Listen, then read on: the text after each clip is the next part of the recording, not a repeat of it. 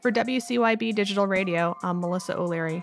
Joining me today is Erik Smith, a Washington based restaurant owner who lost nearly $90,000 to wire fraud. Welcome, Erik. Hello, how are you? I'm doing well. How about yourself? Doing great. Good. Well, if I have the timeline correct, the wire fraud occurred about a year ago during Christmas time 2022. Is that accurate? Yes, ma'am. It was December 12th of 22. A day you'll never forget, I guess. I have tried and I can't seem to, so I guess it's going to live there. I hear you. Well, why don't we just start out with the brief overview of what occurred on December 12th, 2022? It was early in the morning, about 7:30 up in Washington, so right when we're getting the kids up and ready to go to school and all that stuff and I had gotten a text message from Chase Mobile Banking and I was kind of familiar with getting these text messages because we were a business that was less than a year old we started out with a kind of a smaller amount of money in the account just to get us going with working capital. We have maybe 20 or 30,000 in there to start. And owning a restaurant, you have to pay big chunks of money for food and product from time to time. So there was I was constantly getting these text messages, "Do you approve this transaction? Do you approve this one?" And you know, it was either a yes or no and I had never had any no's that I had to send to them until this morning and they had asked if I had authorized a transaction for four or five hundred dollars for some place overseas, and obviously, no, I had not. So I replied back, no. And within 30 seconds, I was receiving a phone call from what I was told was Chase Business Banking asking if I had authorized these transactions. I said no. The person on the other line who had a Chase employee ID number. I mean, everything that I was familiar with with Chase was kind of up to par at this point. You know, this is so and so, here's my ID number for your reference, blah, blah, blah a few minutes later, after him asking me questions, which again, I'm sitting here thinking I'm talking to a Chase Bank manager or business banker or whatever. Okay, well, there's active fraud going on in your account right now, and we can see that people are trying to transfer out large sums of money. And at this point, I ended up losing 85,500, and what I had between the business checking account and the business savings account was about 86.5 or something like that. That's what I had, which was normal for that time of year and that amount of business that we were doing to have that amount in working capital.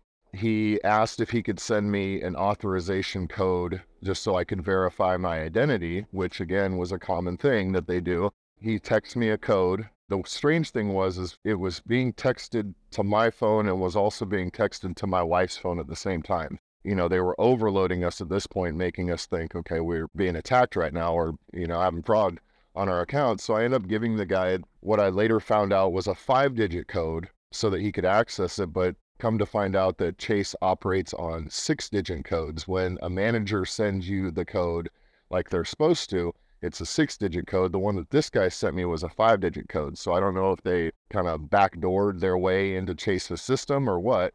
And essentially, once I repeated that code off to him, he had full access to my bank account. So he went in there under acting as if it was me. He was able to mirror the screen that I was using. So, you know, Chase denied my fraud claim, saying that they can't guarantee that I didn't benefit from that $85,500 that was stolen, which is just crazy to me because they said that it came off of the same computer that I had in my office at the restaurant. And I said, why would I do that? You know, basically all it is now is my word against theirs long story short is they transferred out two transactions one for 42300 and one for 43300 or whatever totaling up to the amount of 85500 within minutes of realizing that they had wiped the account i drove to the chase bank and sat in front of a personal business banker and told them what was going on. They were done via wire transfers so a lot of stuff wasn't adding up to me because with Chase, wires are supposed to take 24 to 48 hours to be approved. However, these ones were approved immediately. They went straight through, straight into this person's account or whatever account it was. And I have the names of the people, you know, the quote unquote names of the people that were on the accounts that the money was sent to and filed my claims and sat and waited and chase came back and said that there was nothing that they could do about it that it looks to be that i was the one that authorized the transaction so i went further up and they went and did their investigation and came back and said the same thing so i went further up again and ended up going all the way up to the executive committee with chase bank and they still kind of maintained the same line was that they can't guarantee that I didn't benefit from this money. And I said, well, if I had benefited from this money, I understand there's bad people in the world, but why would I be so hard pressed about getting it back? Right. You know what I mean? If I had benefited from it, wouldn't I just try to let this die and go away and forget about it and jokes on them type of a thing? Why would I continually be calling every day? What's the latest? What's this? What's that? So, I mean, it's gotten to the point where I'm working to try to file a class action lawsuit against them because in doing the news article that I did on our local news up in Seattle, a lot of people were contacting me via my email or via the restaurant, via social media, saying I had very similar things. I never came across anybody in my own personal dealings that had lost more than the 85,500, but you know, people losing 12,000. And actually when I went into the bank and sat in front of the business banker there, there was three other people in the bank that were going through the exact same thing as I was. One lady was just an absolute blubbering, sobbing mess. No, I don't blame her at all, but she had lost $12,000. And this is two weeks before Christmas. Exactly. And the bank is telling them that they can't do anything to help them, that it looks like they were the ones that authorized the transaction. So unfortunately, we'll just have to file claims and see what they do. Wow. How did you weather the storm? I mean, that's such a difficult time of year to lose that amount of money. Fortunately, we're a debt free business. We have a lot of money within our family and was able to borrow money to cover the payroll costs. And really, we were very lucky in the fact that we didn't skip a beat. We had payroll. So that happened on the 12th. Our next payroll I filed on the 15th. And then that was paid out on the 20th. And we had enough money to pay payroll with about 50 bucks in the account left over. And we just limped through in all honesty, we didn't get back to the point in the account to where we were up until about a month ago, having the holiday business and whatnot. So it was about a year long struggle of monitoring our finances, what we can do, what we can't do, where we can buy stuff. You know, God forbid something break down in the restaurant, let's have to drop a $20,000 repair cost or whatever. So it was tough we just kind of did what we had to do. We stopped taking dividends for my wife and I, obviously. So we just kind of limped across with savings that her and I had. We never got backed up on any of our vendors or any of our rent or any of that kind of stuff, any of our payroll. We were able to just limp by without having serious ramifications as far as, you know, being out of money. Congratulations. I know as a business owner that that's quite a bit to deal with. And I know you're on vacation right now. So I'm glad that a year later you can at least maybe take a breath and kind of start to recover from this.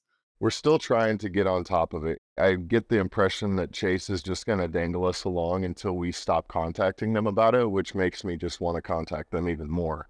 As a business owner, you have to be aggressive. Nobody's going to do it for you. So if I just let this go, then Chase is off the hook for that money.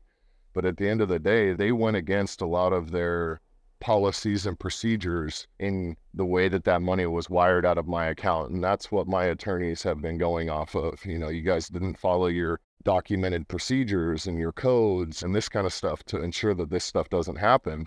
And, you know, they just kind of push us aside if we're not bugging them about it, they're definitely not going to say anything to me about it. Right. Well, how have you adapted your business practices around wires because of this? I mean, you're certainly going to have to kind of figure that out on your own based on the support that you're getting. So, wondering, do you have any tips for other business owners on how you've changed your practices? So, I still bank through Chase, and a lot of people will say, well, why would you continue to bank through Chase when that's the bank that all this happened with? Well, in my mind, I kind of feel like if I change banks and withdraw all of my money out of Chase Bank, then that absolves them of what happened. You know what I mean? I still want to have that tether to Chase Bank for when all of this stuff does hit the fan and we can go to court and, you know, get our story out there in the legal side of things. I went and had all of my account numbers renumbered. I had new business debit cards reissued to myself and my wife. I had an IT professional come in and completely wipe the computers, my personal computer, my business computer. I reset our phones. So we had to go and manually write down all of our contacts or enter them into Google and then wipe our phones off and reset them up. It was a mess. We had only been in business for less than a year when this happened. And we don't run off of lines of credit with our vendors. We pay cash for everything. That's kind of our philosophy of staying debt free. I don't want to owe people. I pay the bills as I get them. But I had to go and reset up accounts because I came in with a whole new account number. I had to reset up all of the 20 or 30 different vendor accounts that I had set up under the new billing information. So that took weeks to do that. Now I've spoken at retirement communities in Gig Harbor, Washington, where I live, talking to the older generation because they're the ones that seem to fall victim to this. You know, if me in my mid 30s, you know, very intelligent, you know, don't mean to say, but I'm intelligent enough, you know what I mean? And for me to fall victim to this, it wouldn't be anything for somebody else, you, you, know what I mean? Especially the older generation, for them to fall victim to something like this as well. So just telling people if you get text messages from your bank that look suspicious, let it remain suspicious. Don't answer anything via text. Call into your bank yourself. If I would have done that simple step of just not freak out, not answer the question over the text, and I would have gone and called my bank myself, they would have said, no, that was fraud. Nobody's trying to wire money out. And there we go. You know, I wouldn't have lost anything. But I unfortunately acted on thinking of the goodwill of people and, oh, they're trying to help me out. And it didn't even register until the money had actually been wired out that, wait a second, that wasn't right. We need to get on top of this pretty quick. Right. And that's very common in these cases where well, one, the processes of the bank are just completely mimicked to a T and it's incredibly realistic. And then there's always a sense of urgency. So, you know, you call yourself an intelligent person, and I can tell that you are intelligent. And I think that many intelligent people do fall victim to these schemes because at the end of the day, this is fraud perpetrated by a criminal and they're incentivized to gain your trust to get to their ultimate goal, which is your money. So I think overall, you've certainly have kind of recovered as best you can from this. And it's great to hear that you're working on giving back to the community and helping the elderly, because that is certainly another demographic that is just very heavily targeted and kind of the same fact pattern in terms of how the attacks go down.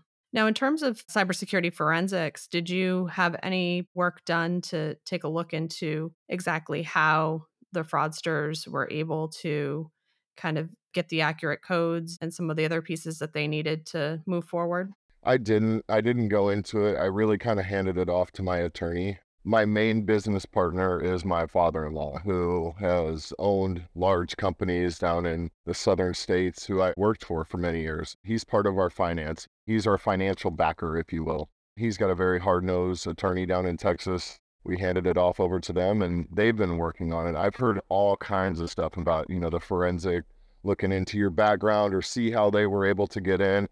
I was encouraged as quickly as possible to have my computer wiped so that they wouldn't have access to it, change all of my passwords. But as far as doing any further digging into how it happened, I did not. I have been more on the side of trying to see how I can recover it, if any way, if at all. Yeah, absolutely. I think it's always from a business owner perspective. When it comes to cybersecurity, of course, the technical folks are going to say, wait a minute, wait a minute, let's take a look at the device before it's wiped. But from a business perspective, sometimes you do just have to move ahead. And like you said, you were facing payroll, facing AP, and other things that just come at you as a business owner. And sometimes you do have to decide. That's exactly what it was. The town that we live in is a very small my wife and I refer to it as like a Nantucket style town. You know, I mean, it, it is truly a harbor town, very small.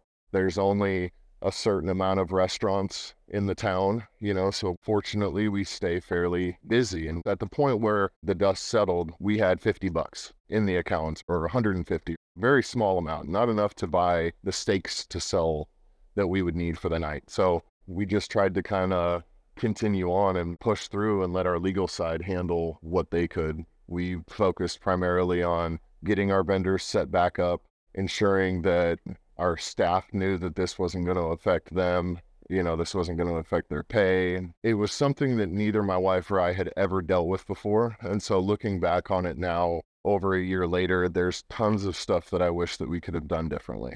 First and foremost, not answering the text message would be the first big one. Everything really starts from answering that text message and kind of trickles down. I was the one that answered it, you know, so ultimately I feel like the responsibility is on my head for this. So I felt very strongly that I needed to do whatever I could to not skip a beat for my wife, for my kids, for my employees, for everybody like that. So it wasn't so much of let's fix this, it's let's try to do what we have to do to continue on and we'll work on picking the pieces up after we know that the restaurant, the staff, and everybody else is going to be okay. That's such a great mindset. Well, Erik, thank you so much for joining us today. I think a lot can be learned from your case. Do you have any final comments for the listeners or anything that you want to kind of impart? I mean, I've said it throughout this talk. It's unfortunate that I had lost the $85,500, but at the same token, I'm 37 years old. I'm young. I'm fully capable of building that money back up my biggest concern, my thought always goes to the grandparents and the grandmas and, you know, the very innocent, sweet people that if I can put this out there and let people know that this is real, you know, because most people don't even think that something like this could happen. It doesn't seem real that people could go in and have access to your stuff like that. So if I can raise awareness and get even one person to not fall victim to it, then I feel like I've kind of done what I needed to do. It's all come out to the positive one. For WCYB Digital Radio, I'm Melissa O'Leary, Partner and Chief Strategy Officer at Fortalice Solutions. Joining me today was a restaurant owner whose business was victimized by a fraud scheme. For more of our media, visit our website at cybersecurityventures.com.